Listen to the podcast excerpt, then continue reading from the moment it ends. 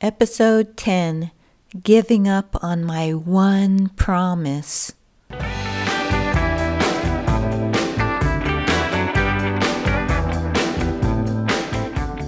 Welcome to the Caregiving Sandwich Podcast. I'm Lani, a mother, daughter, and life coach. This is my place to gripe about all the things that go along with caring for both your parents and your kids. I hope to show you that you're not alone on this caregiving roller coaster and that we can do this. Let's get going.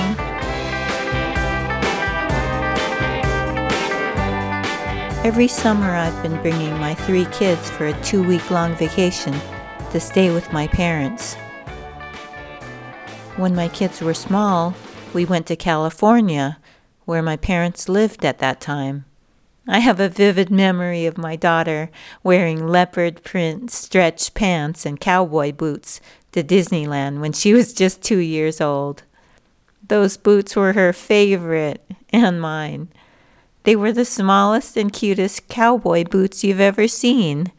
I still have them on my shelf in my house today.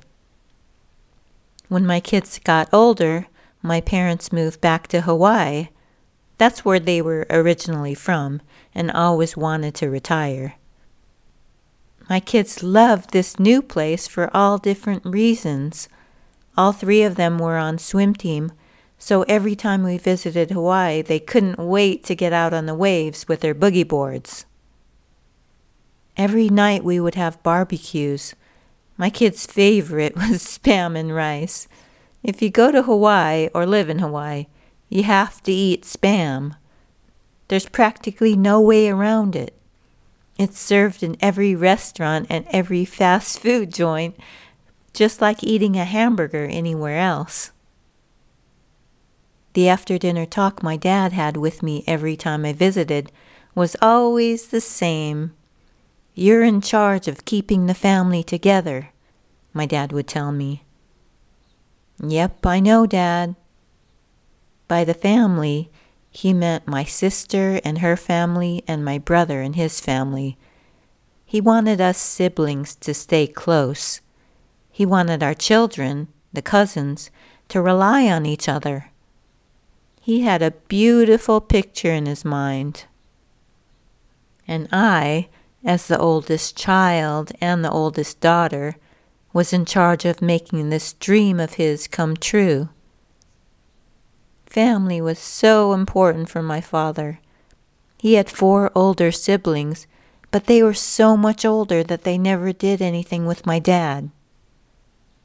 He spent most of his younger years being raised by his grandma, while the rest of the family worked in their restaurant downstairs.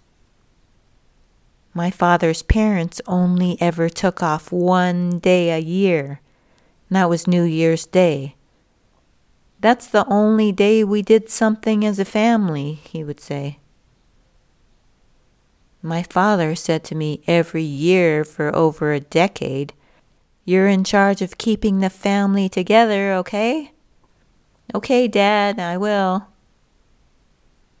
And the sicker my parents became, the more I visited, and the more my dad would remind me what my dad and I didn't actually think about all these years is that you can't make other people do what you want them to do. And my brother and parents were setting up a dynamic to make it impossible for me to keep my promise. My parents bought a house for my brother and his family with the expectation that my brother would assume the loan and pay the mortgage. My brother moved in, but he didn't pay. So my parents would meet with him every month and ask him to pay. Eventually, they asked him to pay or move out, and they would pay his rent in another place.